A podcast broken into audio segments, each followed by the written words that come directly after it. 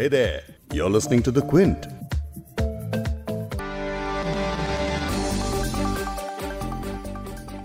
अगर मैं हाथों में ग्लव्स पहनकर किसी को थप्पड़ लगा दूँ तो क्या सामने वाला इसे थप्पड़ नहीं मानेगा? अटपटा सा सवाल है। लेकिन आप सोच रहे होंगे कि ऐसा अटपटा सवाल मैं आपसे क्यों कर रही हूँ? दरअसल बॉम्बे हाईकोर्ट ने हाल ही में पॉक्सो एक्ट और सेक्सुअल असॉल्ट को लेकर एक आदेश दिया है। उस आदेश को समझने के बाद इसी तरह के थोड़े से विचित्र सवाल दिमाग में आ रहे हैं। अब कोर्ट ने जो कहा है, वो लॉजिकल हो या विचित्र हो, या आप आगे समझ ही जाएँगे। आदेश में जो कहा गया है, पहले वो सुन लीजिए। आदेश में बताया गया है कि किसी नाबालिग के ब्रेस्ट को बिना स्किन टू स्किन कांटेक्ट के छूना पॉक्सो, यानी protection of children from sexual offences act के तहत सेक्सुअल असॉल्ट की श्रेणी में नहीं माना जाएगा। इसी पर आज इस पॉडकास्ट में बात करेंगे। क्विंट, हिंदी पर आप सुन रहे हैं बिग स्टोरी हिंदी। मैं हूँ फबीहा सैयद। आज बात करेंगे बॉम्बे हाईकोर्ट के इस अटपटे से आदेश की। हाईकोर्ट की नागपुर बेंच की जज पुष्पा गनेडीवाला ने आदेश में कहा है कि किसी भी छेड़छाड़ की घटना को यौन शोषण की श्रेणी में रखने के लिए घटना में यौन इरादे से किया गया स्किन टू स्किन कॉन्टैक्ट होना चाहिए।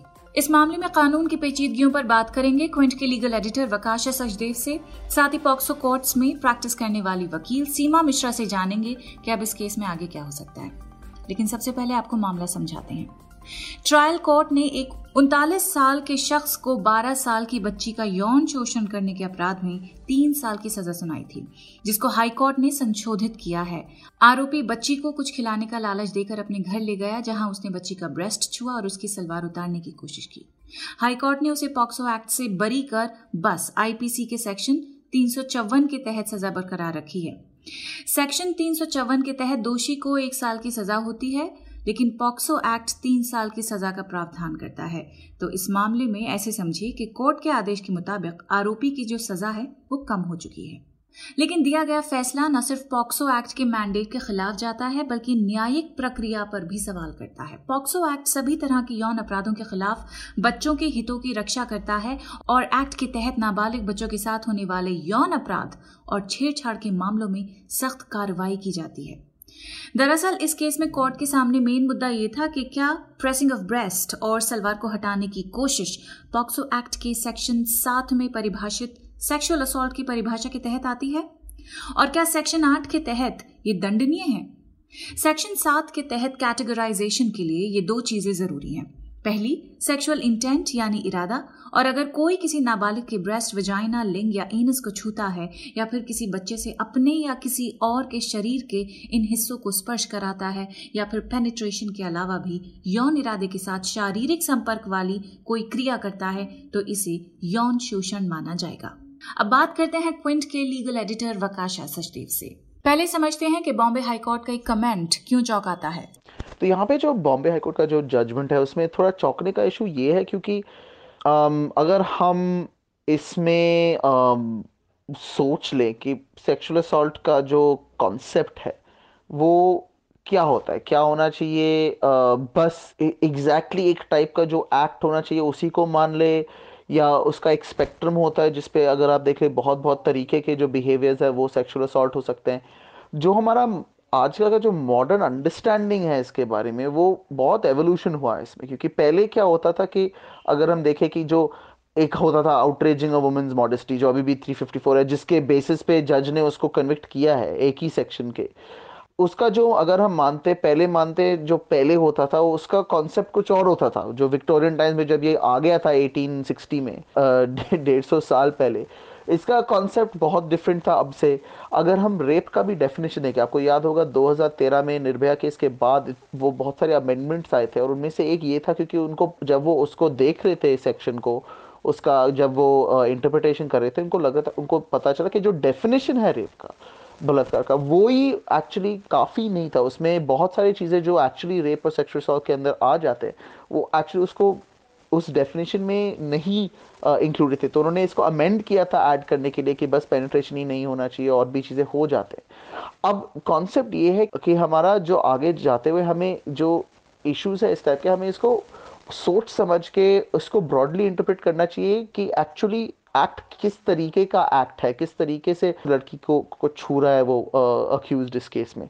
अब प्रॉब्लम ये है कि यहाँ पे जिस तरीके से जज ने इंटरप्रिटेशन किया है, वो उसको और भी रिस्ट्रिक्ट कर रहे हैं। और लॉजिकली बहुत प्रॉब्लम है इसमें। अगर सेक्सुअल असॉल्ट जो ग्रोपिंग अगर लोग करते तो वो तो चाहे वो कपड़े के ऊपर या नीचे हो, जो इंटेंशन है, जिस तरीके से वो किसी को, किसी के जो प्राइवेट स्पेस है, उनके शरीर को, जिसके खिलाफ आप एक्शन कर रहे हो, चाहे कपड़े पहन रहे हो या नहीं, उससे फ़र्क नहीं पड़ता है ना। वो अगर आप किसी लड़की के प्राइवेट पार्ट को छू रहे हो, चाहे वो कपड़े के ऊपर या बिना, चाहे आप ग्लव पहन रहे हो तो फिर ये स्किन टू स्किन का कॉन्सेप्ट ही कहाँ से आता है?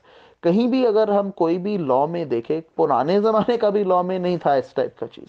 तो ये जो इंटरप्रिटेशन जज लेके आए हैं एक्चुअली इसमें लग रहा है, इस इस पे इसलिए गलत लग रहा है क्योंकि इसका कोई बेसिस नहीं है। और अगर इस टाइप का इंटरप्रिटेशन किया जाएगा तो फिर हम एक्चुअली टाइम में पीछे जाएँगे। हम जब यहाँ पे पूरे दुनिया में आ, हम आगे देख रहे कि किस तरीके से हम सेक्सुअल असॉल्ट के जो पूरे जो इफेक्ट्स है पूरा जो स्पेक्ट्रम है उसको आ, उसके उसको हैंडल करें। यहाँ पे जज पीछे जा रहे हैं कि देख रहे कि अच्छा ये नहीं होगा वो नहीं होगा ऐसे नहीं होना चाहिए वैसे नहीं होना चाहिए। और इसका एक एक्चुअली एक और भी इफ़ेक्ट है कि जिस तरीके से किसी लड़की को जब उसको ऐसे छू रहे थे शख्स यहाँ पे तो उनको जो फीलिंग हुआ था जो महसूस हुआ था कि ये गलत है ये ऐसे नहीं होना चाहिए तो उसके बेसिस पे इनफैक्ट ये और भी खराब है क्योंकि जज जिस तरीके से यहाँ पे मान रहे वो कह रहे कि नहीं, चाहे आपको कितना भी बुरा लगे, चाहे इतना, कितना भी बुरा चीज़ है, वो उतना भी बुरा चीज़ नहीं है। और ये एक बहुत डेंजरस चीज़ है कि अगर सेक्शुअल असॉल्ट केसेस में इस तरीके से लोग आगे बढ़ते जाएँगे तो हमारा जो जुडिशरी का जो इंटरप्रिटेशन है, वो बहुत ज़्यादा प्रॉब्लमेटिक हो जाएगा और विक्टिम्स को कम प्रोटेक्शन देने लगेगा और जो पूरा पॉइंट था इस कानून का, वो चला जाएगा। ये फैसला किस तरह से पॉक्सो एक्ट की मैंडेट के खिलाफ जाता है और न्यायिक प्रक्रिया पर इससे क्यों सवाल खड़े हो रहे हैं, जरा ये भी समझते हैं। तो इसको उस पर बिल्डअप करते हुए जो हम पहले बात करते थे ना कि अगर आप कि इसका पॉइंट क्या होता है कि आप सेक्सुअल असॉल्ट के जो विक्टिम्स हैं, उनके जो जो वो कह रहे उसको गंभीरता से ट्रीट करने के लिए जो इशू है। एक्चुअली वो यहाँ पे बहुत इंपॉर्टेंट है क्योंकि वो स्पेशली पॉक्सो एक्ट में बहुत ज़्यादा इंपॉर्टेंट है। ये बच्चे हैं, उनका जो, उनका पॉसिबिलिटी ही नहीं है कंसेंट का, उनका कोई उनका उनके समझ में भी प्रॉब्लम आ जाता है ना ऐसी चीज़ों को समझने के लिए क्योंकि उनको पता नहीं होता है कि ये किस तरीके से लोग उनको वायलेट कर रहे हैं, किस तरीके से उनको छू रहे हैं। और ये भी एक एडेड इशू है। जो पॉइंट ही है इस कानून का, वो उसको आप इग्नोर कर रहे हो, उसको आप छोड़ रहे हो। ये इसका जो इंटरप्रिटेशन किया गया कि कपड़े के ऊपर करना और कपड़े के नीचे करना में डिफरेंस है वो पूरा जो पॉक्सो का कॉन्सेप्ट है उसको छोड़ जाता है। क्योंकि यहाँ पे इशू का है, होता है कि सेक्सुअल इंटेंट अब sexual intent skin to skin से नहीं फ़र्क पड़ता ना। छूने के जो इशू है, वो कपड़े के ऊपर नीचे उन सबसे हो जाता है। और अगर यहाँ पे जज इसको कानून के तौर पे इंटरप्रिटेशन कर रही है, यहाँ पे पूरे जो एविडेंस अगर हम देखेंगे, यहाँ पे पूरा जो सीक्वेंस ऑफ़ इवेंट्स है, कोई डाउट ही नहीं है कि वो उनको सेक्सुअल तरीके से छू रहे थे। अब उनको कपड़े, वो कपड़े निकालने की भी कोशिश कर रहे थे। और ये जज ने मान भी लिया कि वो कपड़े उतारने की कोशिश कर रहा था। तो अगर ऐसे सिचुएशन है तो फिर इनका जो स्किन टू स्किन का जो कॉन्सेप्ट है वो भी ठीक से नहीं चलता ना।